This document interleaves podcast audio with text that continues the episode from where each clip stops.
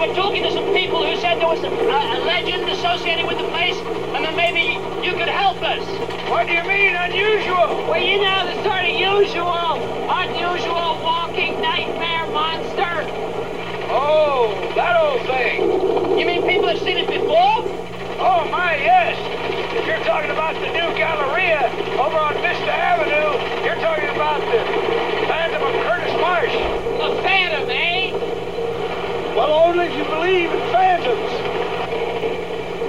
Actually, it's the Curtis zombie. Zombies, eh? Now you're talking my language. I failed to see the distinction between a phantom and a zombie. Well, okay, your phantom is your basic ghost-like phenom, and your everyday zombie is your walking around dead kind of creep, made of real flesh, albeit decayed. Really? Yeah. Now, why did the Curtis zombie rise from the grave? They always have to have a reason. Well, it all started when old Cornelius Curtis was murdered back in 1837. Come on, I'll show you something that'll interest you. Hello, everyone. This is Dan, your main host, episode 88 of Eventually Super Train. Thank you so much for joining me. This is the Short Lived TV Show podcast. We go through generally three short lived TV shows at a time, one episode at a time. In this episode, and eventually we will cover Super Train, by the way. In this episode, we are covering episode 3 of Rex Stout's Nero Wolfe from 1981, episode 7 of Shadow Chasers from the end of 1985, and episode 38, oh boy, of Bourbon Street Beat from June of 1960. Tim Turner and Mitchell Hadley will be joining me, and I think you're going to enjoy yourself, probably. How do I know? I'd like to say you will, though. So please, listen and enjoy. I'll see you at the end.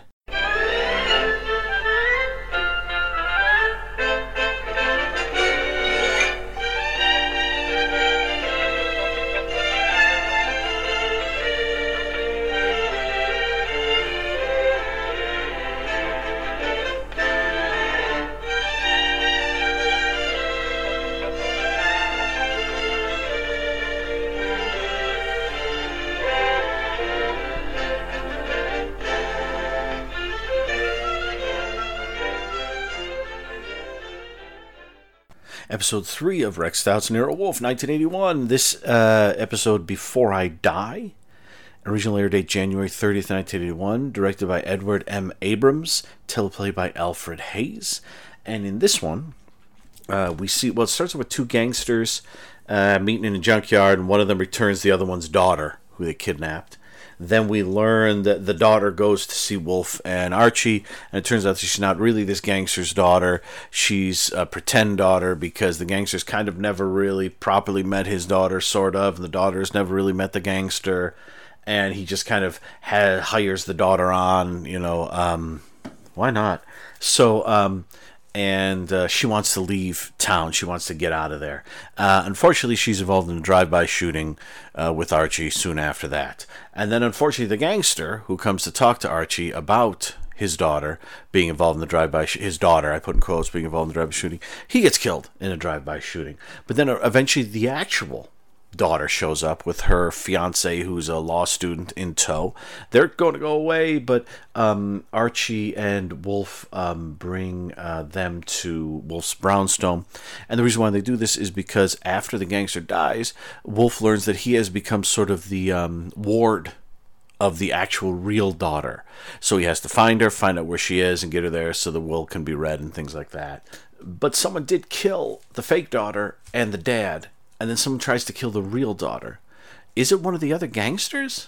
Or is it somebody else? I don't know. Let's uh, uh let me give you a little blast of this, and then uh, Tim and I are on the other side. That was a little plot breakdown you just heard, and I have with me here the great and mighty Tim Turner. Mr. Tim, how are you today? Hey Dan, I'm doing great. How are you? Doing okay, doing okay. Ready, ready to chat some more uh, uh, Nero Wolfe.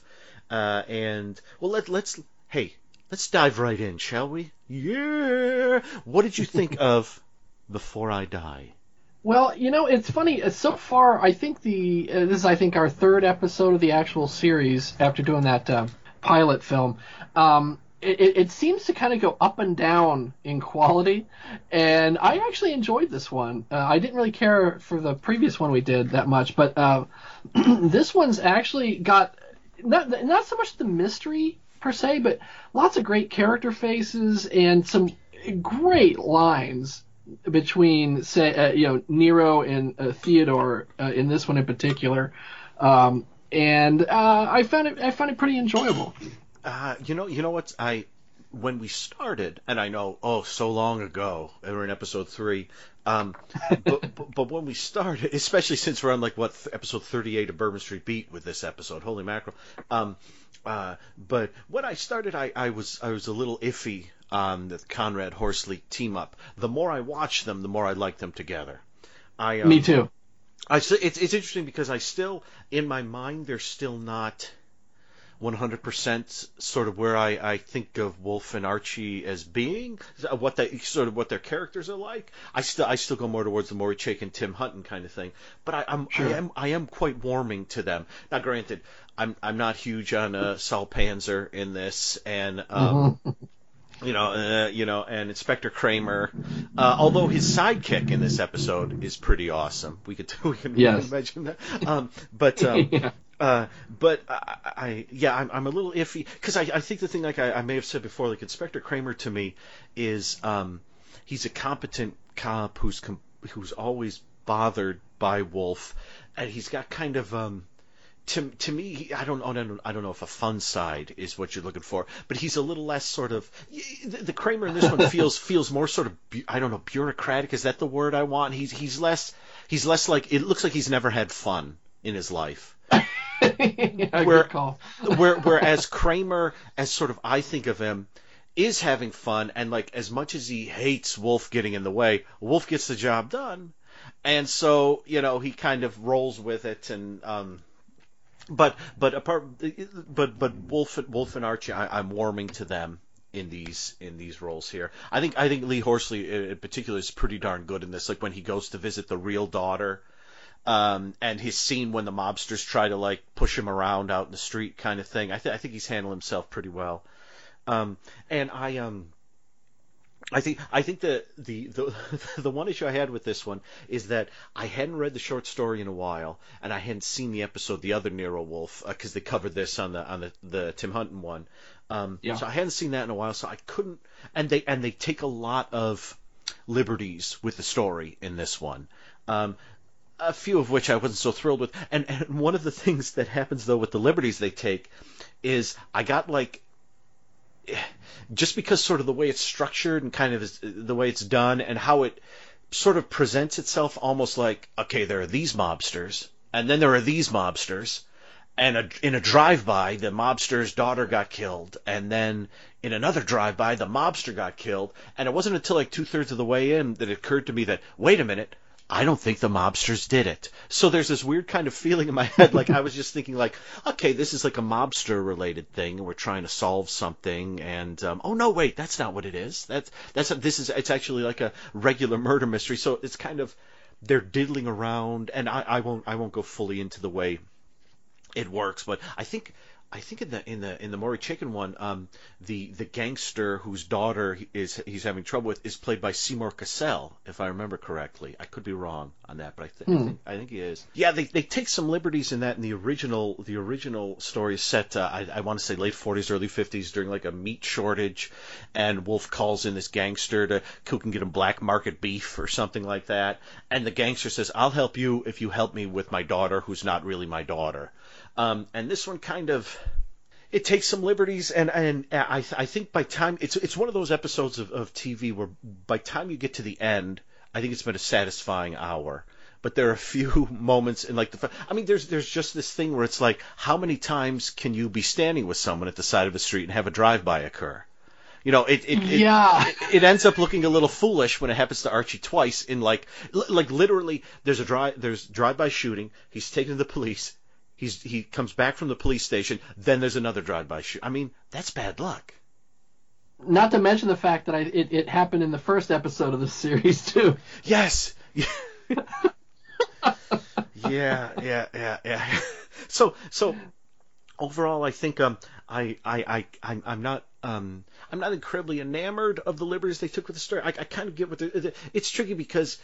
Uh, with, in the novels and the short stories, it's it's all it's from Archie's point of view, um, but here they keep throwing in these little scenes that aren't, and the opening sequence, the pre-credit sequence in this really cool like junkyard, um, uh, with returning the fake daughter. Of course, they don't, you know, the, the other guys don't know she's a fake daughter. But it seems a little redundant or weird to me. Um, I'm not sure why that's there, and I think that kind of threw me off into thinking, oh, it's a mob thing. And then two thirds of the way through, I was like, oh no, it's a regular murder thing. Okay, I got confused.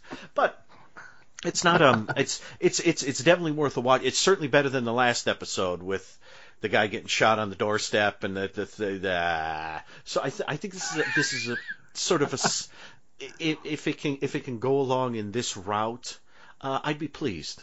I think watching it.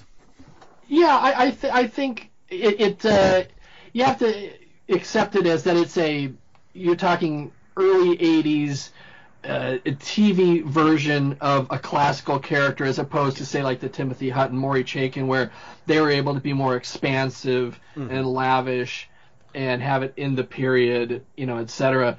Um, but uh, you know, well, first of all, uh, talking about uh, you're referencing uh, Inspector Cramer and how he may never have had fun a day in his life. um, he his character really, really reminds me of uh, Dr. Astin from Quincy. Mm.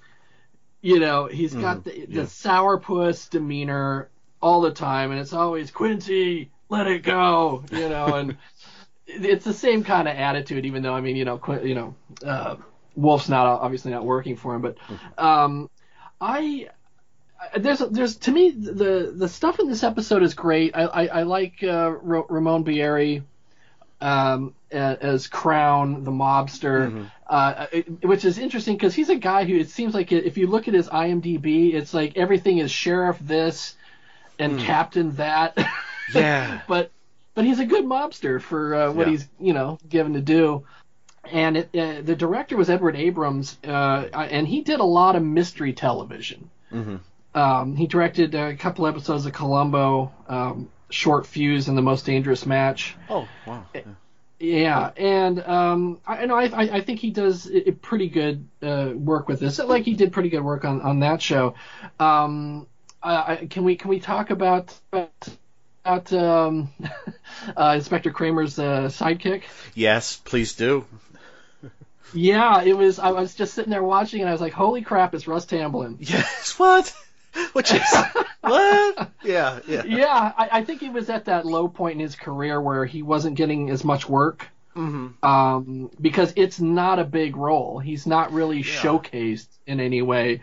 And matter of fact, his character, if you go to IMDb, his character is police detective. Yes. It's weird. It's almost uh, like. Oh, oh, I'm sorry. Oh no, uh, I, I was just kind of going through my notes of uh, you know the actors in here. Um, uh, Kale Browne, um, who plays Paul Shane, one of our suspects, uh, he really the whole time he, he, came off to me like a poor man's Ted Bessell. Mm. uh, I, I, kept thinking, uh, you know, yeah, where's uh, what's her face, but um, from my girl, but or that girl. Yeah, um, yeah. Oh, Marlo Thomas, sure, yeah. Yeah, Marlo Thomas. Yeah, um, and I I love the fact that H.M. Wynant is in this. Yes. Oh, I love H.M. Wynant. Yeah. Yes, another like, I like I, I, like to call them great character faces because mm-hmm. uh, he's definitely got one of those mugs that yes. just stands out. And uh, the the thing that I his career kind of like tapered off, but it, has been so great that Larry Blamire um, yes has included him in things like Dark and Stormy Night and Last mm-hmm. uh, Lost Skeleton Returns Again. Yes. Um, and it's a shame that he hasn't got he didn't you know he had such a long stretch of time I think like 20 years where he wasn't getting a lot of work. Mm-hmm. Uh, but he but he's so good. He's he, he's yeah. really good as, as uh, Eddie Meeker in this thing, mm-hmm. the mobster, other mobster. Yeah, and, and the, the and the scene in well, we won't go too too deep into the end, but yeah, the scene in the, you know the scene in the end where Wolfe calls them all together. There's some great um, uh, stuff between H.M. Wynant's character and the other, the second in command mob street guy. I want to say his name is is yeah. it Fabian or what is his name? Uh, Harry Fabian. Yeah, it is Fabian. Okay, for a second I thought I made that up, but no, yes, yeah, and, and there's kind of a nice, there's kind of some nice tension uh, there, and um, yeah, it's uh, it's yeah, it's there are a lot of great faces here, and the thing with Russ Tamblyn's performance is that if if this were a show that it was in its like fifth or sixth season, I could be it's I could see it being something like you know Russ Tamblyn saying, "Look, um, you know my kids want me to be on Nero Wolfe, so just give me a little role. I'll stand in the back. It won't matter." But when Yeah. you see him in the back of this, you expect him to do. It's it's like um. It's like when he shows up in the uh, Al Adamson film Dracula versus Frankenstein for like yes. five minutes, and he just shows up as a biker out of a different movie, he like Satan Yeah. sadists, and he just Yeah. shows up and he's like, "What is he doing here?" And then he does his shtick, and then he's gone. You know, it's like, Well, I yeah, I honestly, I, as soon as I saw Tamblyn, uh, he's standing, he's he's behind Cramer most of the time, yes, and he he it, I kept expecting that he was a dirty cop because he kept his doing like this shifty eyed Yeah. looking left looking right with his eyes like really half closed and I was like okay so clearly he's in on the you know the the, the killings or whatever Yes. you know and it's like no no, no he's not He's just got a very minor role. Yeah, just just there. Um, Yeah. I'll tell you uh, one of the best things in this episode, and, and one of my favorite things so far uh, in watching this series is anything that has to do with interaction between Wolfe and Fritz and Theodore. Uh, they Mm. Yes. really, a- as it goes on, you see they they really really mix it up Mm-hmm. and have some great lines. Um, where you know, like at the end uh, with the you know uh, Theodore cuts one of Wolfe's favorite orchids and, and gives it to Elaine, and um, and you can and he just has this pained look on his face, and, and, and then they get in this argument about the pronunciation. Mm-hmm. It's Oh, yes, yeah, fa, yeah. fei, Yes. you know. yeah, yeah. It's uh, yeah, it's it's yeah. They're developing some nice. I mean, it's. You look at this, you, you think it's got to be really annoying to work for Wolfe because he's just Oh, he's God. just he's always you get he hires the best because you know he hires the best, and yet he's constantly arguing with them about what they do. And oh uh, yeah, he's always correcting them uh, on everything. Yes, yes, from the yeah from the the smallest spice to the the um how to talk to. I think that's in a later episode, like how to talk to the uh the orchids kind of thing. Oh yes. Um, this does have one line of dialogue, however, that just killed me. I actually laughed out loud because it was because it was so bad, so badly written. Oh boy, let me hear, let me hear. and it's our yeah. Uh, okay, well, our villain. I'm not going to give away who it is because I know we don't we don't do that, right? If we if we can help it, yeah. Yeah. Okay. So our our, our killer is revealed, and he stands up and he points at Wolfe and says, "You will regret this, you fat lying pompous creep." Yeah. Like, oh man. he worked with he gave it his best. He really did, but some lines Yeah. some lines are born to um born to get you. I think. it, it, it's really hard to put across a line like that without looking silly. Um, um, but then, you know, then they had another line that was really wonderful where uh, the, the the mobster comes in, uh, Leo Crown, and he says, "Don't move," and and Wolfe says, "I almost never do." yeah. yeah. Yeah. Um, now I would like to um, just just briefly mention the uh, all the shootings in this oh God, yeah. because they're all perpetrated by someone in like an old man sort of um a s I think I, I m- my first whenever I see an old person mask I think of curtains but this isn't curtains it's more of the Yes. slaughter high a mix of the curtains and slaughter high yeah, mask I think yeah, that's a good call. like yeah. l- like the one Marty wore um, when he. Oh, did I just? Sorry, I just spoiled that for uh, everyone who's never seen Slaughter High, because we get a lot of crossover between the big Nero Wolfe fans and the um yes. the, the mid '80s second wave slasher fans. Um, uh, but but but yeah, the killer in Slaughter High wears more or less, I think, the same sort of mask with like the crazy hair and the old man face that then Marty. Yeah, it's very I did it again. There you go. Said it again. Sorry, everyone. You know. It, it also kind of looks similar to the killer's mask at the beginning of uh, Terror Train. So Oh, that's true too. Yes. yeah, Yeah, that that could be that. That's probably what that is. Yeah, I would think probably whatever that brand of masks. That's right. Yeah, these sort of old old guy masks. Yeah, but it's great because the um. I mean, you, you know, shoot shoot them once, you know, shame on me. Shoot them twice, Archie, shame on you.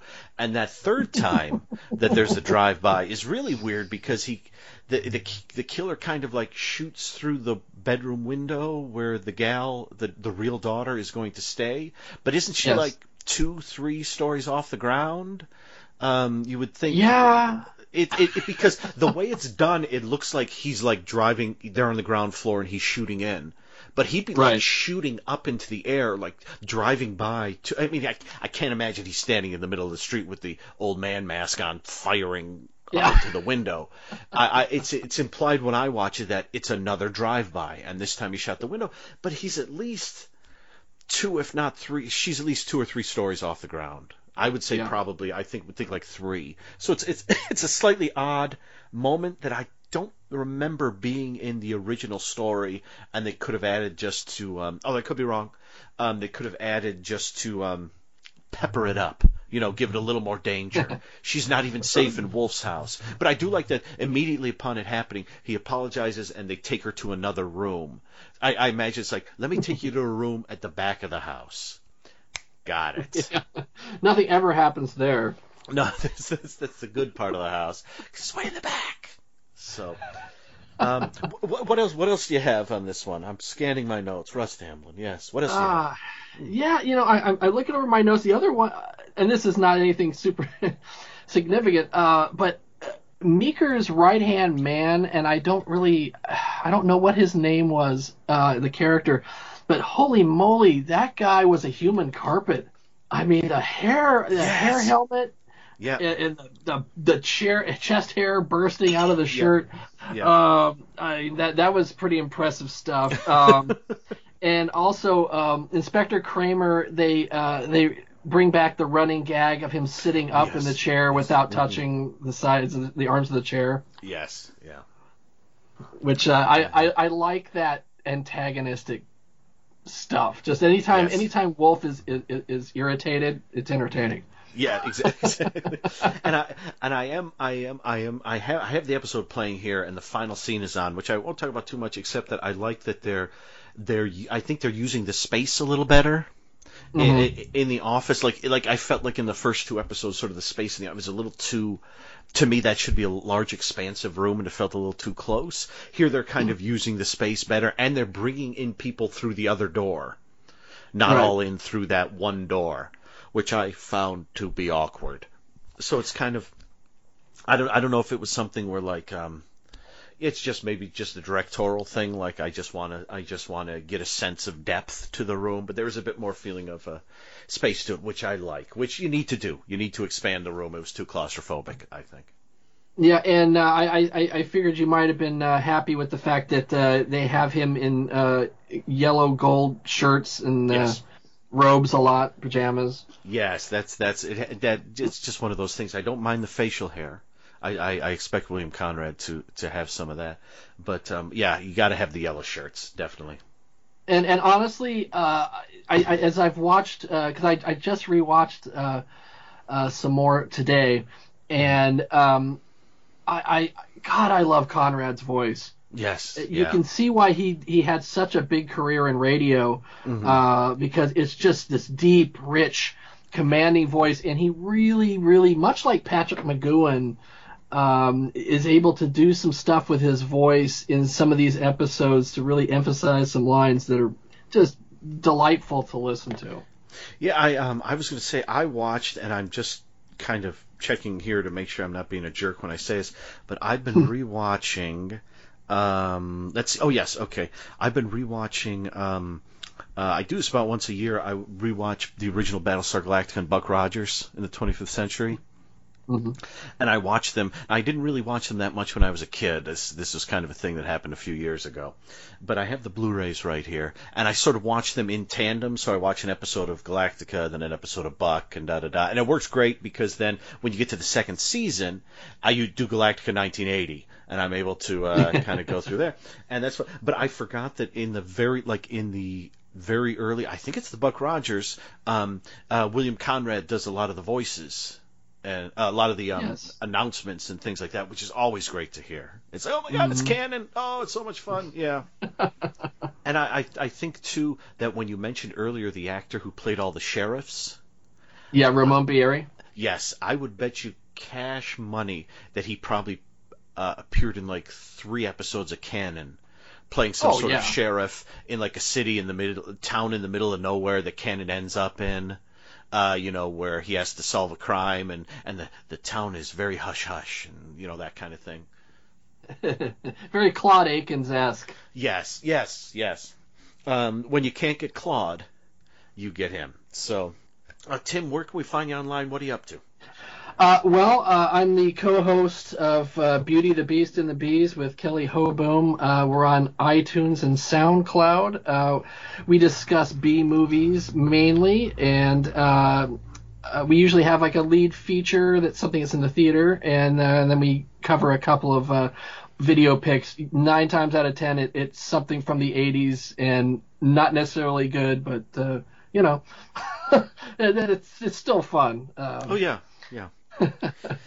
um, are are you anywhere else? Is there anything else going on? Are you okay Uh, right now, as well? Yeah, uh, well, we also have a, our, our website that uh, Kelly designed that's at uh, bbnbs.net. And uh, it, it, she did a beautiful job. We, uh, we actually used a uh, like a, a cover, part of a cover of a um, an old uh, sci- science fiction pulp for our logo, and it's it's beautif- beautifully designed. She did a great it is, job. Yeah. So I will, and thank you again for joining me for some more uh, Wolfe. I'm I'm going to end it right here. We'll we'll talk to you all next time. Danger, danger, secrets through the dark. I keep looking for answers.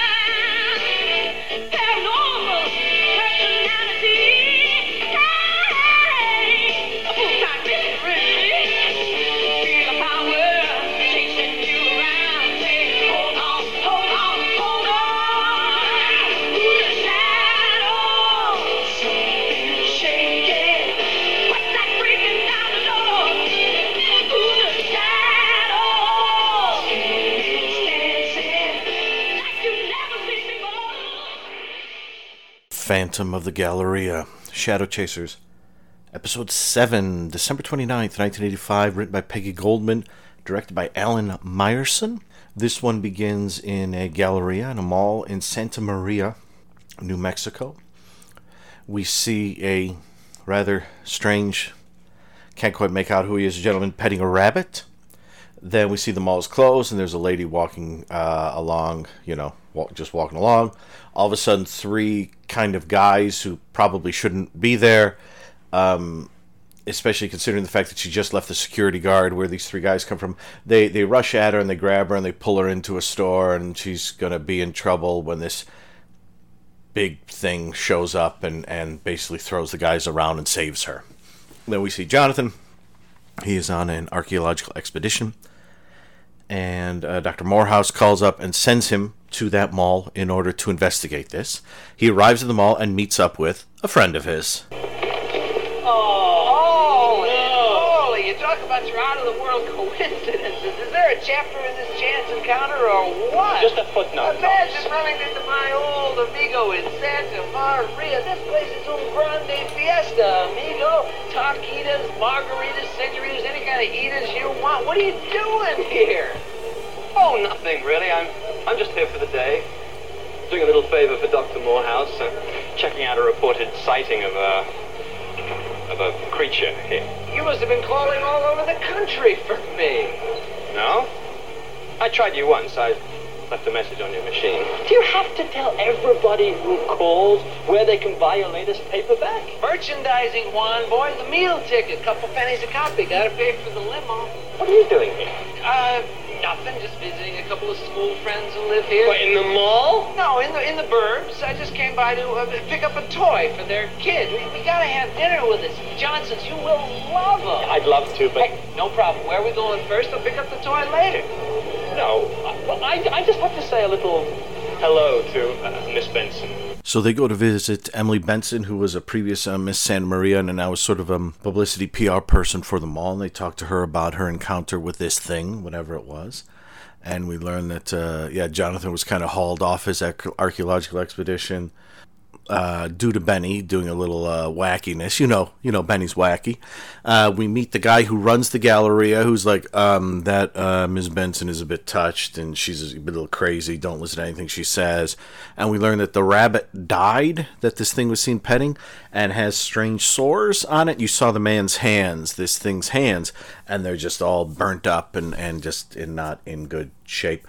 And so they go to visit um, they go to a nearby uh, train area right near the, the galleria and they talk with an engineer there uh, well you heard at the beginning of the story they're on like a, one of those tiny trades riding along with him asking him about what's going on and you heard that minute of them talking and here um, is the gentleman describing uh, the sort of curse what's going on um, at the galleria This may give you a better idea of what I'm talking about. There's the depot. That's where it happened. So this is how the town used to look then. Yep. And that's the Curtis estate where the mall is now. Well, now, what happened to Cornelius? He was shot to death by a jealous husband. Cornelius and the woman always denied they were anything except friends. But no one ever believed they were innocent until Cornelius returned from the grave to see justice done. Oh. Well, now we've established why he came back, because they always have a reason, don't they? Was he ever actually vindicated? Depends on how you interpret history, I suppose. The husband turned up face down in the march, and the young widow married Cornelius's brother. Whoa, now, so if uh, the case was closed, how come old Cornelius is still making the rounds? They say he swore vengeance on everyone responsible for his death.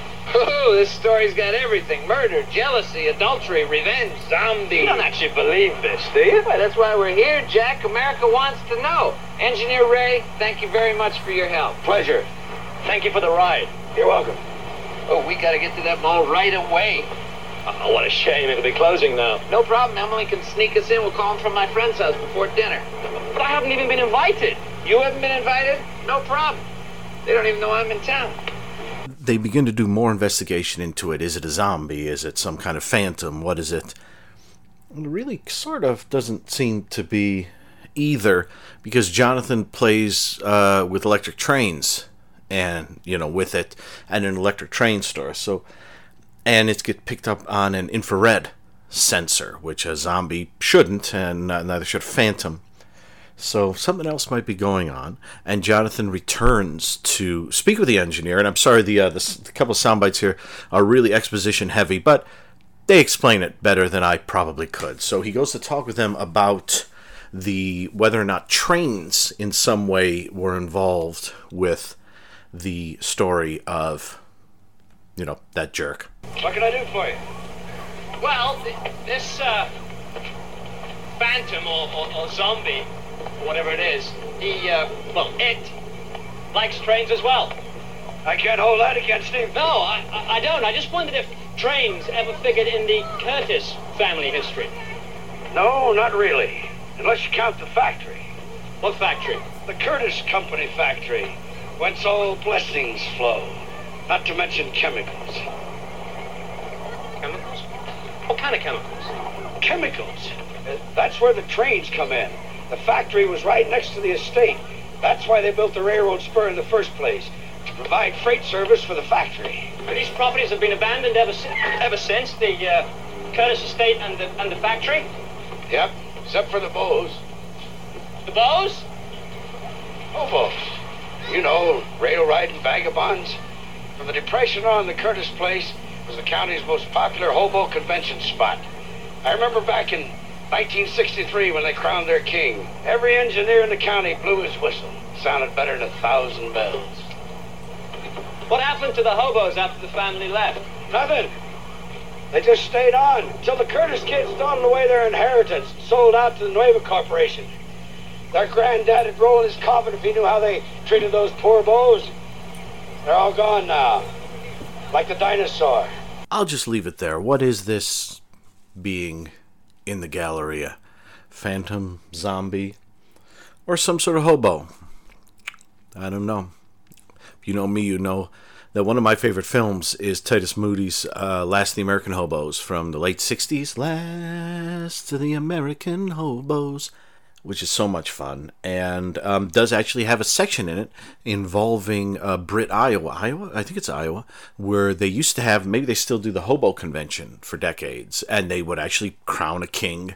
And when, when they had lady bows there, they would crown a queen of the of the convention, and they would have that stew, is the mulligatawny stew. I forget the stew that they um, the hobos make, and they would have hobos around, and it's a um, very romantic, strange, but not really all that romantic, kind of sad and slightly gross life. I imagine that the hobos lived, but uh, Last of the American Hobos, um, you know, it has its, its dark bits here and there, but it's um, it has its high points. Now, I guess the fact that I'm talking about hobos rather than zombies or phantom means that there's a good chance the Phantom of the Galleria is a hobo.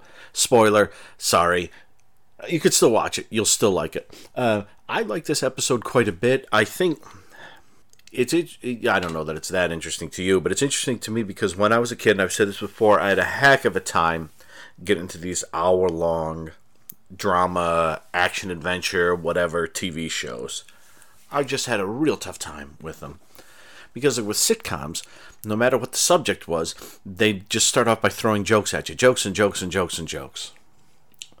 Whereas with dramas like this, you know, you get the opening scene with the the guy, the the Phantom attacking the guys who are attacking Miss Miss Benson there, Emily, and that kind of sets it for a bit. And you're like, hmm, what's going to happen next? But then it really does take quite some time for the episode to really get cooking. It, it's kind of one of those where it's like, now we're at the mall, now we're at the trains, now we're visiting Benny's friends. We'll talk about that. Now we're at the mall again. Now we're do to do. Now we're do to do. And with each bit, we learn a little bit more, a little bit more, a little bit more until the final sequence. And, uh, you know, which wraps everything up, which begins in the mall and then ends at the trains. I could see when I was a kid if if I hadn't already been invested in the show, I could see myself probably by the time I got to like the first commercial break, kind of shrugging and going, "Eh, I'll be okay. I really don't need to um, watch this." Uh, can I just say that the engineer has a scale model of the uh, the town Santa Maria that he points to, and but they never really get that close in on. And I always think whenever I see it that they're referencing Back to the Future. This is this is the end of '85. Back to the Future was the top grossing movie of 1985, and it has the um, you know um, forgive the crudity of the model. I didn't have time to build it to scale gag, which comes up again in part three when he builds the um, the old western town when they're trying to ride the when they're taking the train. Um, I always think that's what they're doing. Except they never really dwell too much on the uh, model itself. It's like they sort of built the model and we're like, nah, let's not show it. Or they built the model and, um, or someone else built the model and they were like, well, we can't really show it or something. I don't know.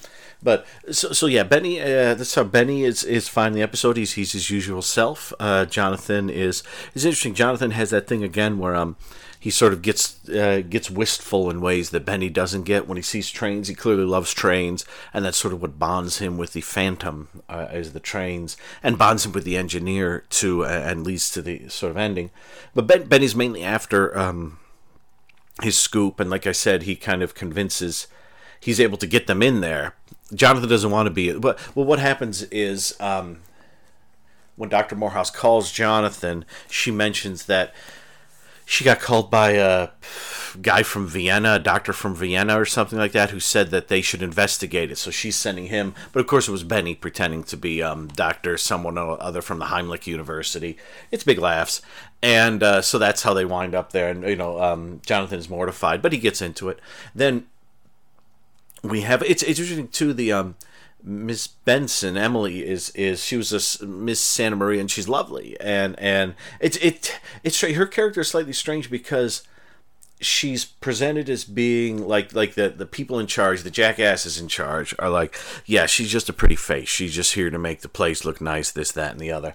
And she spends the whole time saying um well i don't want to be just known as a pretty face. I'm, I want to get my next job without um, you know, without using my looks. And Benny says, "Yeah, me too." And, and but there's something weird about like whenever she says that, both like Jonathan and Benny are sort of like, "Oh, I didn't notice how pretty you were. I didn't know." And it's sort of like they haven't written her character in a convincing way. It's it's it's funny. Like she she she she doesn't she she doesn't suddenly become like Velma and and get everything you know figure out all the clues and figure out what's going on. She basically kind of stands around as Jonathan Benny does everything, saying the next job I get I'm not going to get because of my looks. Okay, good luck to you, uh, but they should have had actions, not words. And I know what you're saying. Dan, you're doing a podcast and all you're doing is talking. Yeah, I'm talking, but I'm, I'm moving around in a chair as I'm talking. I'm having a little bite of this thing here. So I'm moving around. Actions. I was hungry. I was moving. No, oh, she's a weird character because she's she's lovely, and they at the beginning it's like, oh, she was Miss Santa Maria, but they they don't play that up, but she keeps bringing that up, and they keep saying, oh no, we didn't. Mm, it's, I'm sorry, that's gross. That's weird. It's it's just slightly weirdly done. Like there there might have been more to it originally, but they had to trim some of that out because it doesn't really develop into anything. Um, and even like the fact that you know maybe you know uh, one of the guys might do a little flirting with her. Yeah, Benny does some flirting. Jonathan doesn't. Benny certainly does, but Benny does his own kind of flirting, which is very special um, flirting. Uh, you know, it's it's it's um, and and she, I think she can see that he's doing that, and she's she she likes Benny. She's seen him on Murder, so she thinks he's a celebrity. So maybe he's being a little gross. I don't know. Yeah, it's, it's she's an interesting character because she is. It starts off just feeling like she's going to be a become a well developed character. She was a beauty queen. The mall hired her on to do PR and publicity and she's she believes she's much more than that. But at the end of it, she hasn't. Either way, she hasn't really proven much of that. Jonathan and Benny have done most of the stuff. I mean, yes, she does run through the the, the hallways of the mall screaming at the end, trying to get the the guy's attention, but. Uh, the Phantom's attention, but mm, so sorry. That was a little, little. Well, not Taja. She's she's the main lead character. The other characters, I mean, there's the engineer, there's the Phantom himself, there's the jerk who who sort of in charge of the mall. Yeah, and he's just a he's just sort of a condescending jerk. You you know you know the type, and he's um um you know he's the type you know in the end like um you know there's some sort of radiation involved with the death of that rabbit. You have to find this phantom and take him out tonight. So suddenly, like four guys in a van with guns show up and start shooting at everyone. It's like, what? Where do you where do you get? I mean, this is, yeah, all right. So so it's you know, it's one of those towns like you see, like in the in the short-lived show, The Master. Like every town that Tim Van Patten and Lee Van Cleef will go into was almost like was like that. There'd be someone in charge of something who'd be able to hull together a group of people who could shoot everyone else in a moment's notice.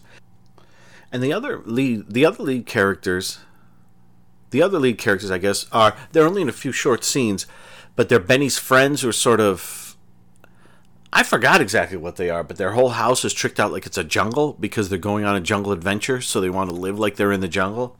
And there are snakes, and there's a um, primates, and Jonathan is allergic to them. You hear an elephant. Jonathan falls into a small little pool they have, which seems to be in a very odd place. Um, it seems to be in a comedy place. Have a look at where that pool is, because you basically like walk in through the front door, go through like the main sort of entranceway, breezeway, mudroom, whatever it is, and then there's like a little pool in the ground. And there's a little way to walk around it, but there's a pool and a vine.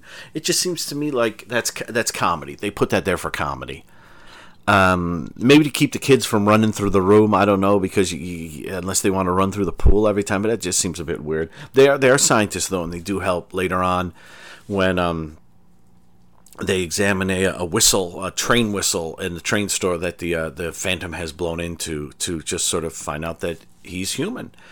So, uh, what else? Let's see. The infrared gun, the trains, the final sequence, the bows. It's mm, it's it's an interesting episode, like I said, because I it's okay to start off with. I mean, some sort of shambling monster in a mall. I mean, this was nah, this is a couple years before what um, Eric's Revenge, Phantom of the Mall, and um, a, I was going to say a lot of other films set in malls. What, what which one am I thinking of? It's Eric's Revenge, Phantom of the Mall. There was an uh, initiation. Well, initiation was a year before this. The initiation was in a mall. Hide Go Shriek was in that huge furniture store, which is sort of like a uh, chopping mall. was in 86 so malls were things obviously malls were things that, that popped up in, in horror films and, and, and creepy things Uh, does night of the comet have a mall i feel like it, it would i don't know why i've never seen night of the comet i'm a sole survivor fan and without a clue is probably a top 50 or 60 movie of mine um, i know what you're saying a top 50 damn that's not much i love a lot of movies but i've never seen either comet thom eberhardt i've never never seen it which is around the same time as Shadow Chasers. But I, I do I do love yeah that the Jonathan has the thing with the trains, which kind of even though they're in the middle of all this, he stops to admire the trains. Benny is always right on it, keeping right on track, except when he's flirting with uh, former Miss Santa Maria. But Jonathan stops to enjoy the trains, and that leads to him bonding with the Phantom, and that leads to the final scene. And it, it's it is really is one of those episodes where you sort of get the feeling at the beginning that whatever this phantom is, it's probably not a bad guy. And as you heard from the sound clip, eh, it's not a bad guy at all. It's just um, I, I, I don't I don't want to ruin it all the way. Um, but all of it leads to the final sequence where they have to sort of get the phantom out of the Galleria before um, the the the guy in charge and his goons come and kill him, and they have to they have to get him out of there. And at least, yeah, the final scene on top of the uh, locomotive, which is really, I think, quite moving. Uh, it's quite a moving scene, and the sequence with the train whistle and the bell, and I think I think it works. I think it works really well, and it always brings a tear to my eye whenever I see it, especially the Polaroid. That that doesn't. Although no, I, sh- I, sh- I won't I won't go overboard on the Polaroid, but um, but there's something about this. It's a it's a weird scene. I mean, this is directed by so it's written by Peggy Goldman, who was one of the the script consultant script people on the show, and she, I think she does a good good job with it. I think I think it it develop like like I said, I think it develops nicely as it goes. I um. I, I don't think the shtick in the beginning, like Jonathan and the archaeological dig, doing that thing where he's like, "My phone doesn't work. I can't hear you. Hello, my phone." Tapping his phone against the the cave wall seems a little even he doesn't seem convinced that anyone gives a, a crap or think that works. Um, and the first scene with um, uh, uh, Benny isn't. It's okay. Well, you heard it. It's okay. Um, and but it gets better as it goes, and it's it's tricky. I do I do wonder because I do like the characters, but there is something about like there are many Rockford episodes where you know they start off slow and then build, but I'm in it because it's Rockford. You know, maybe Angel's there, maybe his dad is there. You know, maybe Gretchen Corbett is there you know and and but as much as i love benny and jonathan them, them showing up at the beginning of this didn't pull me in completely and a lot of the comedy is um is just shtick and is not terribly funny. Um but in the end it succeeds i think. Uh it's yeah it's one of those tricky things where really if you only watch the first act or the second act yeah you're kind of going whatever. But if you get to the end um it's worked cumulatively it's worked. But then if you go back to the beginning and just watch the first act again, then it might not work as well.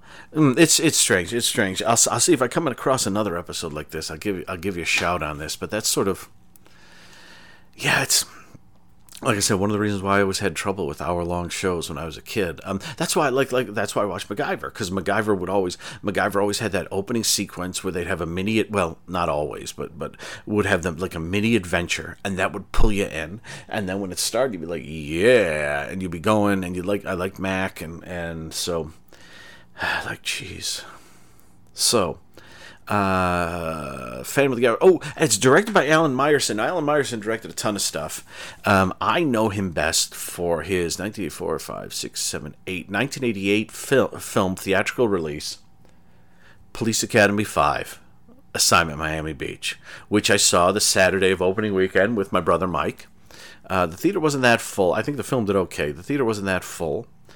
Um, I don't remember laughing much. I remember we wanted to laugh. We'd gone to see four together and laughed quite a bit. But you could sort of tell by four that they were really sort of the realization that they didn't have. They weren't really characters in the movies and they were just repeating jokes and so it was just like it was down to the quality of the repeated jokes. Now in assignment f- uh, uh, police academy 5 they do try to vary it a bit. There are some new characters because steve Guttenberg is in there. Now what i've read though i thought steve Guttenberg like left like i'm out of here. But what i've read is that um, they got such an assembly line with the police academies that they said steve we need you back and he was doing three men and a baby. And he said no i'm, I'm doing this. And of course three men and a baby what was the one of the top, if not the top grossing films of like, was it 88, 89, 87? I forget when it was, somewhere in there. It was one of one of the top grossing films of that year. And so that's why he wasn't in. They replaced him with Matt McCoy, who's not that great in five, but is much better in six when they realize that he's not terribly funny and they have him be the smart guy who figures out the computer stuff and everything. Six is a six I think is an excellent police academy movie. Five is seven is the worst, Mission to Moscow, sadly. Five is the second worst. Now, does that mean it's not fun? No, it has its charms. It's a lot of fun. It's a decently structured sort of farce where the first act is setting everything up with the getting them to the convention in Miami Beach, the burglars, the diamond is the diamonds in the case, and switching the case. Then the second act is a mix of sort of just you know classic uh, goofing around on the beach jokes mixed with the robbers trying to get the case back. And then the third act is the hostage situation that becomes the big chase. It's actually structured rather nicely, much like a Stephen Curwick's other Police Academy script six. The problem, I think, is Alan Myerson. I just I watched five and six with a friend of mine in in a row. We sat in my living room with pizza and we watched five, then we watched six. We had a great time watching six. Five, we sat there most of the time shaking our heads. I'll be honest. I think it comes down to um, Alan Myerson's direction, because when it's just straightforward scenes of people talking and such, he's got that. But when it becomes scenes of comedy or action, eh, I don't know. He seems to be like they're in the car, the brief car chase. He seems to be a little too far away. Maybe be a little closer. You know, shooting an image of a car doing a stunt is fun, but if you can kind of soup it up a bit, if you can kind of get in there a little closer, if you kind of do something, that makes it more exciting and there are certainly some moments that he seems to handle the emotions better. Like the closing scene, I think he handles really well. But the car chase and some of the horror scenes are kind of shrugs. And that's the way the Police Academy films is. There, there are sequences in the Police Academy films that I would have laughed hysterically at, and the other ones that I just kind of sit there shrugging at in five. Mm, so that could be his direction. He might not be. He might be a bit of a blind director. There were a lot of directors like that who you know, just were jobbing directors doing their thing. And, you know, this is Shadow Chasers. It was in the toilets as far as the ratings went. And like I said, the, the episode works in the end. I wonder if it had had a better director who did the comedy better. um, if it would have been better overall. I mean, I, will just take just take one example, then I'll stop. I don't, I don't want to badmouth them because I do enjoy uh, Police Academy Five. Um, but the, like the sequence where Benny kind of sneaks up on Jonathan, where he's on the escalator. The way the scene is shot is the scene is at the top of on the second floor of the Galleria, looking down towards the escalator, and Jonathan is at the bottom of the escalator, and Benny runs up to him, grabs him. They start talking. They come up the escalator. They walk towards the camera. They talk, and they pass by the camera and the scene ends. It's great that he gets it all in one shot. The problem is that unless you know what you're looking for, Benny and Jonathan are too far away from the camera. So when Benny runs, you just see a, a stair, an escalator filled with people, and then all of a sudden you hear, "Hey, oh no, you! What's going on?" And you're like, "Oh, what? Hey, oh, there they are." So what's supposed to be like I'm sneaking up on you kind of thing is like a what's going on? It's all too far away. So that's one thing. And the car chase is it's like oh a car chase and not the most exciting car chase and sort of the chase sequence in the end. The chase sequence in the end is one of those where you kind of wish they would have just cut it out, done a little like Godard um, little time jump and just taken us right to the end, and we could have skipped some of the chasing around. Um, again, I like the episode. Does it have flaws? Sure. Yeah. Yeah. Of course it does. Do I have flaws? Oh, you bet your life. So, uh, do I have anything else on this one? I don't think so. I, I love, like I said, I, I, think it builds towards a fantastic ending. I love the train whistle and the bell stuff, and this does have in it, like all the other ones. I mean, this this one kind of early on is like this isn't a supernatural thing. This is something human. Something has happened here, but there is one of those supernatural how did that happen moments. That's actually a pretty good moment that um I um isn't I I the, the first time I, I watched it twice f- to talk about this. The first time I caught it, the second time I'd forgot about it, and when they mentioned it, I was like, "Oh yeah, that's right." So it's I think it's nicely done. So let me yeah let me wrap up the Shadow Chasers right here, folks, and um. Ooh, where are we going now? Oh, oh gosh. Okay, where are we going now? We are hopping back 25 years and we are going, oh boy, can you believe it? We are going from San Maria, New Mexico to New Orleans, Bourbon Street, and we are going to the 38th, the penultimate episode of Bourbon Street Beat. And we are going to the episode Reunion. Listen to this. Bourbon Street Beat. Bourbon Street Beat, Bourbon Street Beat. starring Richard Long, In New Orleans. Andrew Duggan, This is the blues. with Arlene Howell and Van Williams. Produced by Warner Brothers. All right, folks. Episode 38 of Bourbon Street Beat Reunion, June 27th, 1960, directed by, thank you again, Mr. William J. Hole Jr. He directed the previous one. I believe he directs the next one. He's also director, as I said many times, of The Ghost of Dragstrip Hollow, which was made a year or so before this, which I love. I love that they might have like like he he may have been like on the set of Ghost of Dragstrip Hollow, and someone was like, "Yeah, Bill, we need you to get on the set of Bourbon Street Beat stat. You got it. Let me wrap this up." That's probably why Ghost of Dragstrip Hollow is such an odd movie to watch. Teleplay by W. Hermanos, story by Nelson Gidding, and this one is about a young woman. We see a young woman at the beginning who geez, I'm going to get this wrong. I think she uh, she she escapes from the Sterling Academy for Girls or something like that, and I believe her name is Ellen.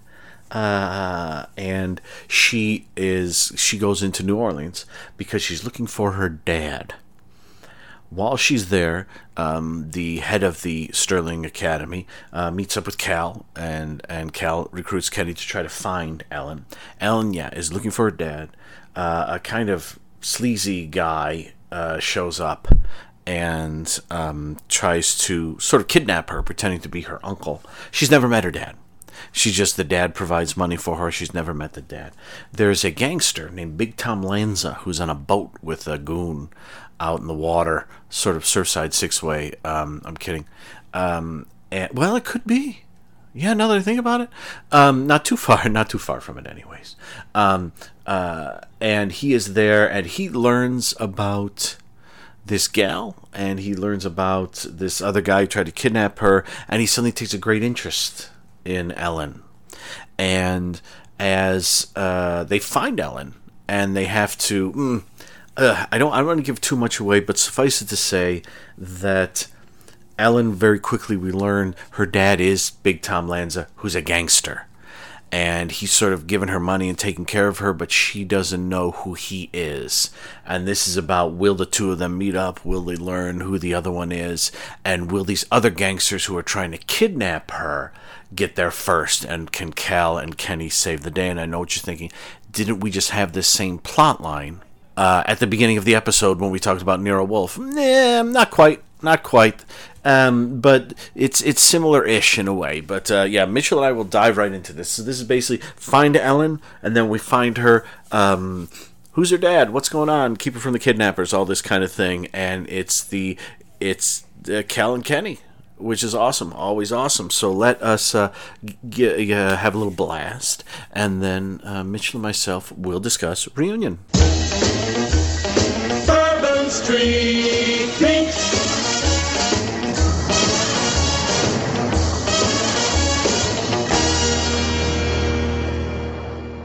Reunion, the penultimate episode of Bourbon Street Beat. When I first got this set of discs and started watching them and was maybe four or five episodes in, I went to this final these final discs because we've got it's more or less four episodes of disc three on this last one, and I saw reunion at the end of that. I saw interrupted wedding and reunion, and I thought of like Kennedy Ke- Kennedy. That's Kenny and Melody together. That's I thought of Kenny. I thought of Melody. I thought where could we be going that would get an interrupted wedding and we get a reunion and then I won't say what the name of the last episode is, but but um, and of course we're in the W Hermanos area, so we're nowhere near any of that. In fact, probably not even that near Bourbon Street Beat, really. Um, but I am here today with uh, my good friend and the headmistress of the Sterling School for Girls, Mitchell Hadley. How are you, sir? Greetings and salutations. Uh, Yes. How are you doing, Dan? I'm doing okay. I um, you know, we're still going strong. We still got a full episode. We still got two full episodes to discuss here, so we can we can we can cry next time. But this time we got to talk reunion, and we got to talk about Ellen and Uncle Ernie, and I'm just looking at the names here. Big Boy Lanza, and I just sure there was a guy named Mookie, and I made that up. I don't know. Um, uh, uh Kookie. No, no. Um, uh, and all kinds, all kinds of fun people. That's a And of course, different show. That's it's, ah, that's um, that's the show that continued on after the, this season. Um, was Coo- was Kookie there the whole time? He wasn't there the last season though, right? The Jack Webb. None of That's them were right. apart from. That's yeah. right. Okay. Mhm. Okay. Um, and if you're wondering what show we're talking about, folks, we're not going to tell you. My three sons. I'm kidding. Um, so, so Mitchell, what? what Guess did the you- show. Guess the show, please guess the show. We'll do that. We'll, we might do that again later on. Segue into a, another show, but not tell you what it is. Um, uh, Mitchell, what did you think of Reunion? Well, first of all, it's got some recognizable faces in it, the the character actors that you will recognize from other shows of the era. Uh, Bert Freed, who plays Big Tom Lanza. Bert Freed has been in everything, usually, but not always as a heavy, and he is kind of a heavy in this one, although he's got the proverbial heart of gold when it comes to uh, his daughter. Uh, Dianne Foster's in this. Uh, you've seen her in many things uh, of the time again. So it's got recognizable names. It's got a good. It's got a good uh, cast, and it's an interesting story. It's a Cal episode, and um, one of the things that I noticed about it right away is that you see again, Cal has a very fine eye for the ladies. Um, notwithstanding the some uh, some women he is more involved with than others, but he certainly when it, when it comes to uh, attractive women, he proves his mettle as a detective because he certainly knows how to find them, and I think that uh, that's that's part of the charm that he has that that runs all the way through through the series. One of the things that I was very surprised by in this episode is that Cal's not wearing his hat. And I don't know if that has ever happened consistently through an episode. That's one of his trademarks is the hat. And uh, he doesn't have it on, uh, at least um, through most of this episode. But um, we, we he's um, got he he's been retained by this exclusive girls' school to find a runaway student who is, as it turns out, a very strong-willed young woman, and to be quite honest, a very annoying, strong-willed young woman. Um, I don't, I don't think that that is the um, the fault of the the actress being annoying or anything. I think that's the way the character is supposed to be. But Cal has trouble with her. Kenny has trouble with her. she she has a very interesting outlook on things, and for about 58 minutes of the of the episode, you have this mindset watching her that she is going to be in for a rude awakening when she finds out what life is all about. And then I'm not going to give it away at all, except to say that in the dying moments of the final significant scene in the episode, she says something that causes you to recalibrate many of those things. She turns out to have had a much better idea of what was happening than we thought she was. And it goes part of the way to redeeming her character, I think. Uh, this, I, I've mentioned that Kenny's in this episode, and contrasting it to the one we discussed the last time, that was uh, what interrupted uh, interrupted wedding, or as you would know it, uh, uh, nuptialis interruptus. I think that um, it's interesting that Rex was in that one all by himself, but in this one you've got Kenny and Cal, and they've kind of developed a little bit of a teamwork here through the the latter stages of this uh, series. Um, but we're seeing, um, I think, in uh, in Kenny, we are seeing him maturing by quite a bit in these last few episodes. Um, he's now wearing a suit or a sport coat and a tie all the time. He's practically part of the firm. He's not answering the phones anymore. He's not there as comic relief anymore. He's actually uh, doing some work that could even be dangerous. And uh, he's being called Mr. Madison by people, which I don't think he's comfortable with. I think that he's still of the mindset, you know, the Mr. Madison is my father. I'm Kenny. Um, and and then he mentioned that he had just graduated, and I couldn't remember. Maybe you'll remember. Is he? Did he just graduate from law school or college? I I think he graduated from college and he's going on to law school. But I could it could be that he's that he came to the series in law school having graduated from college and that now he's uh, graduating from law school. Do you remember? Oh, no, I don't. I always, I always thought it was like he was going to school to be a lawyer. So I, I, I don't remember if it was specifically law school or college. I thought it was more college than law school. Um, Well, I think that's what I thought when I started talking about this, but I think in the course of saying this out loud, I've talked myself into the idea that he came to New Orleans uh, with, as kind of a, a football player type jock, and that we were led to believe he'd gone somewhere else to to college Mhm. and that he was now studying the law there. Okay. And of course, we've seen a couple of academic settings, and they've talked about him studying up on torts and things like that. So yes, I guess that uh,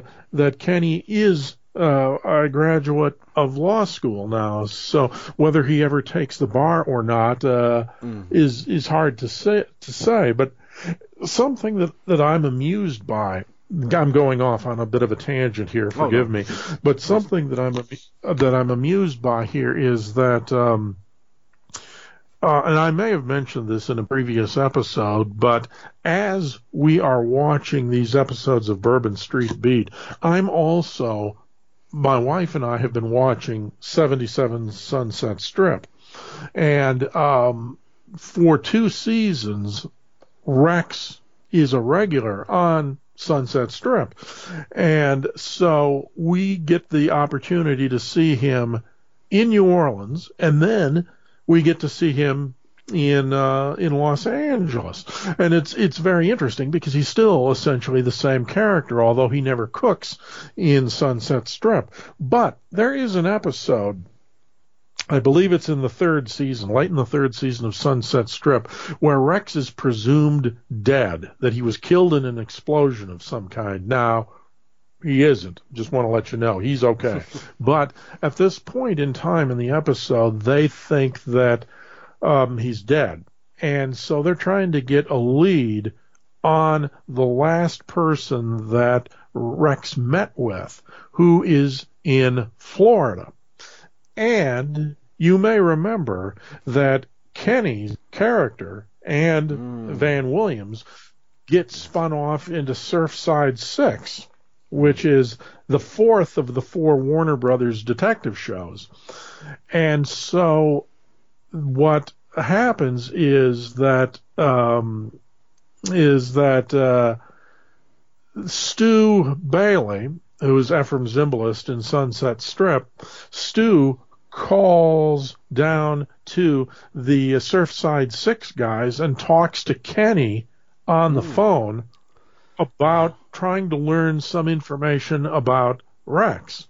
And so, obviously, at this point in time, uh, I don't know, not having seen uh, Surfside Six yet. I've been holding on to that until we're done with Sunset Strip, but um, I don't know uh, where Kenny ranks in the totem of uh, hierarchy of the detectives, if he is a junior to Troy Donahue or a senior or what. But it's obvious that in this brief crossover, they let him take the lead because he's the one who has the connection to to Rex, and uh, th- it's very interesting to see uh, a slight, again, a an older, more professional Kenny who is now a full fledged detective working in an agency where he's possibly a uh, a partner in the agency.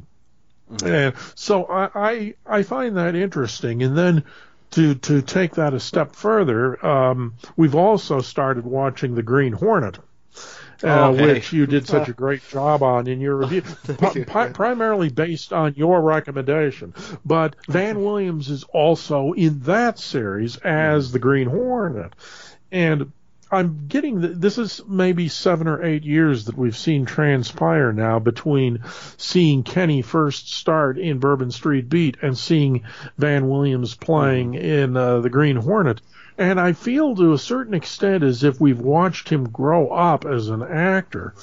And I suppose I'm getting a bit of a melancholy feeling knowing that we're coming to the end of Bourbon Street Beat. Ah, yeah. Uh, but and and and also that the Green Hornet was his last big starring role on television. Uh, but uh, it is uh, it is interesting nonetheless to see him pro- his his progression and how different he is in the Green Hornet from Yes. how he was in Bourbon Street Beat. Mm-hmm. And you probably can see that as well. I think I may have said when we first started off, when I asked what was going on in that opening credit sequence where the camera, where, where the Rex and Cal show up in the window behind uh, Yes. Melody and, and Uh-huh. Kenny, and Melody looks at the camera, and Kenny kind of has a look on his face like, "Where am I looking?" And he kind of like looks off to one side of the camera, which is really awkward, and you can't imagine him as Britt Reed doing that. Britt is very Right. assured and is very on it. He's a superhero, you know. Um, and uh, yeah, I, I do think there there is a, a fun there's a fun progression within Bourbon Street Beat, as you've said. And um, the, I've only seen like three episodes of Surfside Six, and I saw them before Bourbon Street Beat, so I don't really remember what the dynamic was. But you can definitely, if you compare Bourbon Street Beat to Green Hornet, you could you can see he's like he's grown up, he's matured as an actor, and uh, which is really cool. You know, I wish he'd had a had a Mhm, longer it is. running show. Yeah, I wish he'd had a really long running uh, show. Um, but you know, a couple of cult shows ain't bad. You know, it's more than I got. No. I got yeah, Yeah. exactly. um, uh, and so um, it, it is funny because this is um, uh, well, no, I, I don't I don't want to say that. We um, uh, I was, I was going to give give something away there, and I, I didn't want to. Um, but I think as far my thoughts on reunion are um, that it's um, it's kind of a standard sort of um, mobby kind of thing that has this this young woman at the center, is kind of like um, you know, half like very determined, self-assured, half flibberty gibbet, and um, and I'll throw in one third annoying because there are moments when it's like, oh dear. And but the thing is, um, with with her with Ellen, there I, I was trying to flash back to not when I was 16 because I know I was annoying, but I was trying to remember gals I knew when I was 16 who were 16, and for everyone uh, I, I can think of you know some that were just they were level headed, they were level headed, smart, funny, whatever. But there was always like one or two gals I knew who were like, um, like the moments with Ellen, like I know my dad works for the government, and that's why he can't tell me what he mm-hmm. does because it's all super top secret, and he's so important. And it keeps cutting to Kenny and and Cal, and sometimes when it cuts to them, they're like, "Oh my gosh, we hope you're not disappointed." And other cut, times it cuts to them, and you're just seeing like Bugs Bunny hold up a sign with a screw and a ball on it, and just pointing at it, you know. and it, That's perfect. it's yeah, and it's it's it's just like it's it's one of those things where, um, as as long as you can keep in mind that she is 16 and she has spent most of her life in a school for girls, um, the fact that she's out now in New Orleans and she knows that someone is at, I mean, she knows that someone is after her. I mean, this guy tried to kidnap her, this sleazy guy. Yep. You remember? Oh, it's like I, you would sit on my knee and call me Uncle Ernie, and all I could think of is Tommy and Keith Moon is Uncle Ernie, Yes. and I was like, oh, oh God, no, no. Um, and Yep, I wrote But- down and- smarmy for that Yes. scene. Yeah, and and there, there's just something where she, um, it's it's weird because, I, I, I like her, but she does annoy me. And you are right. There there is a moment right in the end where it just does one of those things where something happens, and then you start to go back and watch certain scenes in a different way the second time through, which is always Mhm. cool to see. It's almost like um. This this isn't quite that, but there's that classic um oh, and I forget the name of it. That classic Rockford Files episodes, like Ernie the Explainer or something like that. Do you know that one? Where um, there's like Um, it's it's like the um, there's a movie studio and like diamonds and the French police are there and there's all kinds of crazy stuff happening and um, and it's one of those episodes where slight spoiler cover your ears mitchell uh, spoiler for everyone N- not, not much of a spoiler because there's a there's a lot going on in the episode but it's one of those things where you get to the end of the episode and I, if I remember correctly, I haven't seen it in about a year or two, but Rockford basically is able to explain everything that happens. And then there's a confrontation with this guy who's like a guy named Ernie. I forget what the character's name is.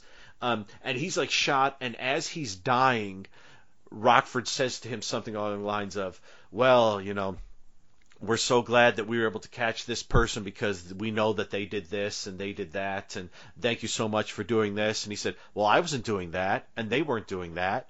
They were doing this and they were doing that. And everyone standing around rockford is like what?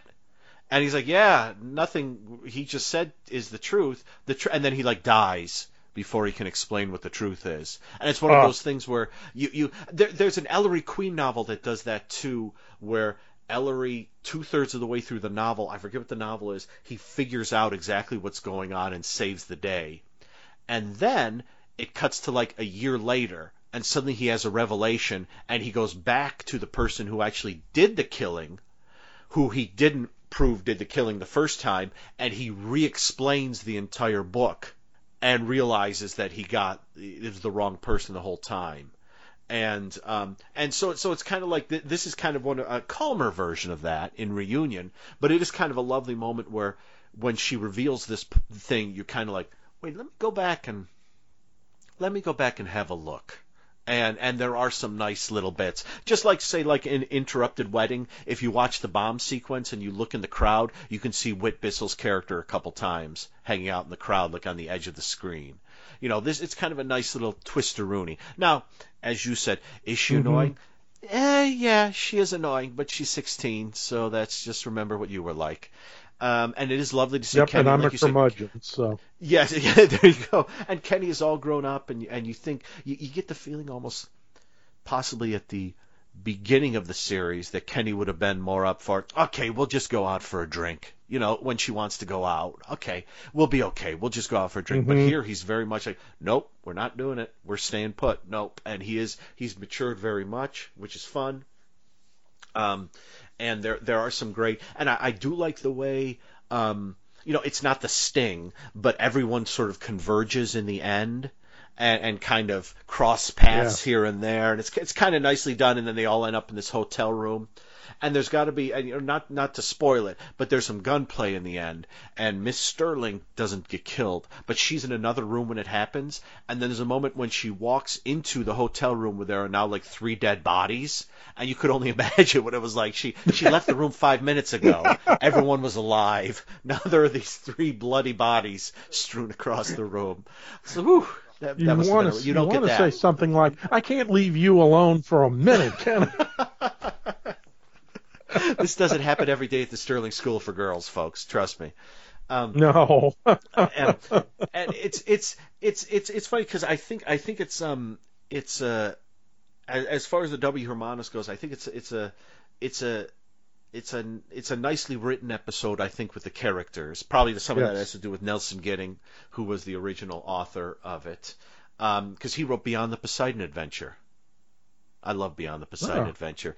It's exactly like the Poseidon Adventure, except without as much suspense, and it doesn't have any build up because the the ship is already flipped, and it's just basically people treasure hunting inside the ship, going too far in, and then having to get out. So exactly like the Poseidon Adventure, but without all that, you know, suspense to get in your way. Stuff just happens. It's lovely. And so so so so it's kind of it's kind of a nicely put together, decently written um, episode. Yeah. It's great to see to see uh, Cal and, and Kenny working together. I wish Rex was in it. I really do. Um, uh, and it it has a it has a nice ending and, and a, it, it it's got a nice steady pace. Um, and I I think um, I, I guess as far as the flavor of Bourbon Street Beat, it has a little more flavor in it because it is specifically this gal Mhm. going to New Orleans and wanting to like, I want to go The to the Absinthe city. House. Yeah, I want to go to the Absinthe House and um uh and at one point, what did you think of the scene where um Rex calls the uh uh or Car- Ca- Ca- I just, I'm going to get that wrong the whole time. We're, we're 38 episodes in that wrong, and I'm still saying their names. and, and I'm still saying their names right. Cal, when Cal calls up the um, the supermarket, and he gets the yes guy, except he's like yes with like a Cajun accent. I don't do a Cajun accent, but but if you Yes. imagine him, New Right. Orleans, yes, thank you for calling, or I don't know what it is, but it's great. And Cal gets this look, you know, he's talking squab, you know, all the, these things that he's trying to get for dinner, which, which, um, nice segue to this. Um, there's, I wanted to ask you about something that happens right at the end of this episode. Sure. And, um, we've already told you, we've already told you that Dianne Foster, who's Marcia from the school, um, she doesn't get killed. Um, so, she, she and Cal are having dinner at the end of the episode, and Cal is giving her a taste of something, and it falls off of his spoon and into her coffee cup. And my question is, do you think that was supposed to happen, or do you think that was an accident and they just played with it? I, I can't tell because her, her laughter seems genuine to me. She she really seems like Mhm. she's kind of breaking up over it. Um, now it could have been like that may have happened a first take and that was a second take to kind of maybe uh, smooth it out or something. But but I do like the way he does it. And it it does. It's nice. I mean, it is kind of a bit of the wah wah sort of everybody laughs kind of ending, but it's done. Um, Cal does it really nicely, I think when he sort of leaves Yes. and he spoons it out because he's like he's making time with her. You know, he's just saved her life more or less. Uh, you know, shown her three dead bloody bodies, but stuff like that happens. Uh, but but you know, he, he he saved her life. You know, and now he's pouring her this this this stuff, and and he's kind of looking in her eye, and he's, he he thinks he's got it right, but he's got the balance off, so he pours it in like a mug or something like that. And um, and I don't know. I mean, to me, it looks like yeah, that was either a um a mistake and that that they made that the ending or or was it a mistake they maybe reshot and was like that would be the perfect ending rather than something they were doing. Maybe they were meant to kiss or something and they thought nah let's have him goof with the with the gumbo or whatever it is he made. I think i think it's a kind of a sweet uh, and funny ending because it looks like after all the the craziness I of the past like after the craziness of the past day or two, it's kind of a sweet way to end the episode, and it's not as it's not as sort of uh, kind of rough as a lot of those dumb joke and everyone laughs at it, freeze frame kind of things that you're used to from. I don't know what American show was the first one to do that, but um, uh, you know it.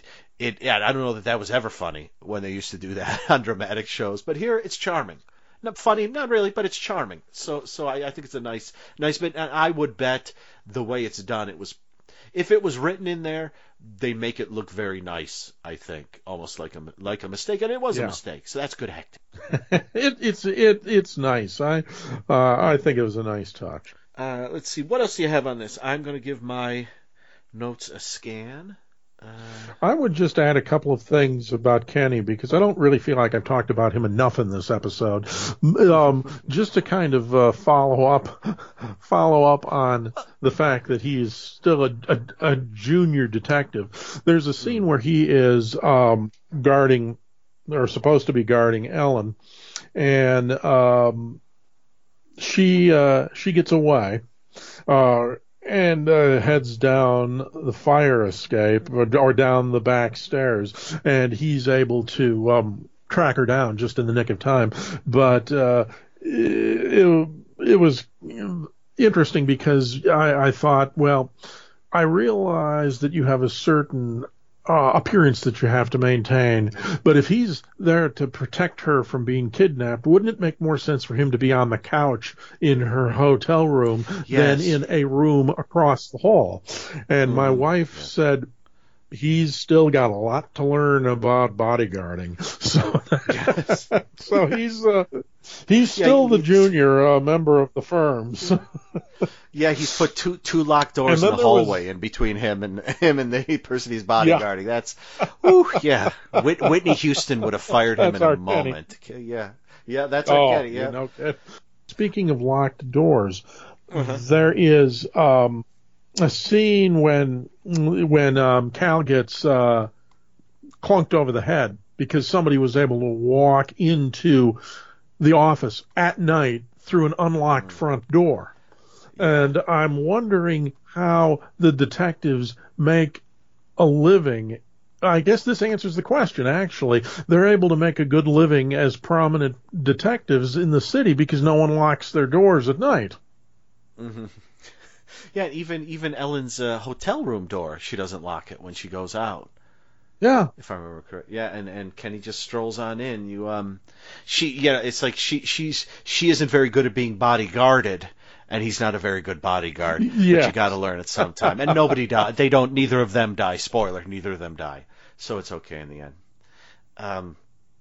What uh, you know, I, I will say I like I like Ellen's white dress that she wears. I'm not sure I'm a big fan Yes. of her the coat she has on, which looks like a balloon coat or something where you'd leap off a bridge and it would expand and you'd be able to float down to the ground. Do those exist? Is that a thing? Oh, Uh, it's fun. Yeah, it is. Fun So, episode. um, and, and we do we do say Ellen is in a hotel room. She's actually in like a suite. There's like a big living room area, Yes. and there's a big there's a hallway, and there's there there's even a point in the suite when um um Cal is fighting with Uncle Ernie where the the rug ends, where the camera is kind of back beyond the couch and the table, and the rug ends. And I thought, huh, why wouldn't they have the rug reach the um the wall? Hmm, I wonder why. Is Jerry wall Paris wall. directing this? Is is this an episode of Happy Days? What's going on there, guys? Come on. Although although although the the, the rug it, doesn't look too different from the floor, so there's every good chance watching this on a TV in 1960 you wouldn't have even noticed that. Right. Possibly, po- possibly. You're not Uh, watching just- on a uh, jumbo screen. Yes, exactly. Um, let's see. I'm going to do one more scan of my notes. Oh, uh, do you have anything else on this one? No, I think that uh, just about sums it up. It was a uh, again. Uh, I think that uh, it was a fun episode. It was a good story, and um, it used our regular characters very effectively. Mm-hmm. Yeah, it, te- it teams up the guys. Each each get a gal they team up with, and it's fun, you Mhm. know. And um, and uh, and yeah, like like like I said, the only um the the the only thing is if you can get over, yeah, Ellen is sometimes annoying, but then she's annoying in that sort of you know teen way um, where you know you like I said you remember you were annoying like that. Not you Mitchell. I don't I know you weren't. Uh, I'm, I'm saying Oh, you no, the no. listener. The, you the listener. I know Mitchell Mitchell was always this age. He was never a teen. Mitchell was born this age. And we don't know what age Mitchell is. He won't and, tell anyone. and annoying. Yeah. so that is reunion the penultimate episode of the show and i got one more thing i just remembered Ah. and it's one which it's one it's one quick scene with two thoughts that i had um uh, uh, Uncle Ernie and Cal get in the fight. Um, uh, Ellen runs away and she's going down the fire escape, and then uh, uh, Cal is chasing her. And my first thought when he was chasing her down the fire escape was that it was going to become that fire escape ch- chase from the in-laws where um, Alan Arkin is being chased down the fire escape, and there's just that huge shot of the side of the building with them very laboriously going down the ladder and going across the thing because they can't move that fast because they're on a fire escape. This isn't as big as that, but I thought of that. Um, and but the thing is, what is Cal up to in the alleyway with Ellen? When he like he could tell she's scared. A guy's just tried to kidnap her. And instead of being like, please calm down, he like rushes up to her, grabs her arms, and starts shaking her. What what is he doing? Is that not inappropriate? Should he be not doing that? Well, it certainly it certainly looked that way to the police Yes. that it was inappropriate. yeah, just And by the a bit of a- time that he explained everything, it was too late. Yes, yeah, and it's um, it's it's just one of those scenes when you see it, every, you know, it's just one of those things where um, may, maybe the original script ca- this came from, if it had detectives like this, maybe the detective was a little more hard boiled. You know, maybe it was like he caught her and slapped her or something and said, "Calm down, girlie," or something like that.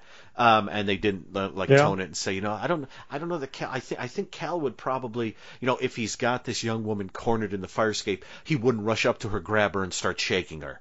I think he'd stand at a distance and be like, okay, you know, I'm, and maybe like pull out, you know, and say, I'm a, I'm a detective, or just do something to calm her, rather than If there are recriminations to be had, they will come later on. Yes, yes. So so that that was um Mm-hmm. that that's that's as strange as Cal's misuse of the oregano in whatever it is that that he makes, which apparently ruins the meal a bit. But I'm just going to leave that at that. Is oregano really? I like using oregano. Okay, I guess you can use too much. Like with garlic, I guess you can use too much. I know you can use too many onions, but like like uh, oregano, I I don't know. I I thought I don't know. So let's talk talking oregano, oregano, with Mitchell no. and Dan. Yeah, that, precisely, ladies and germs. Mitchell had, and he's going to tell you about his books right now that are filled with jokes, just like the Big Joke Book. Yes. of Mitchell Hadley. Please, Mitchell, where are you? What's going on? The big the big joke book by the big joke. Um, I am Oregano, at, no. Yes. You've heard of the galloping gourmet. This is the shuffling gourmet. Um, I can be found online at at uh, he'sinsane.com. Now I'm at um, it'sabout.tv.com where I write about classic TV, and you can also uh, check out my books at that website. The um, the Electronic Mirror is my newest book. It is a collection of essays on classic TV and American culture. And uh, if um, you're in need of a fine gift or just something you'd like to treat yourself to, I it comes highly recommended. Excellent. Thank you again, and uh, we're going to sign off here. Um, I I don't know what's coming up next. It's probably great, whatever it is. But deep breaths, everyone. After 38 episodes, the next one, we're talking episode 39, aired on July 4th, 1960, the last episode of Bourbon Street Beat. Not, as mentioned, the last appearance of the characters for Bourbon Street Beat, apart from Cal, for some reason, uh, but the episode Teresa. I have And a we'll surprise about that too. You got to tune in, folks. You got to tune in. Unless you want to do the surprise now. Are you saving it for Teresa? I'll save it. okay. And that's episode 88. Everybody, I hope you enjoyed it. Deep breaths. The next episode, Bourbon Street Beat ends. If you've been listening to the show for a while now, Bourbon Street Beat has been a constant. Apart from when uh, you know it got replaced by uh, uh, Man Man with Dean Lerner, which I love a while ago, but now it's time.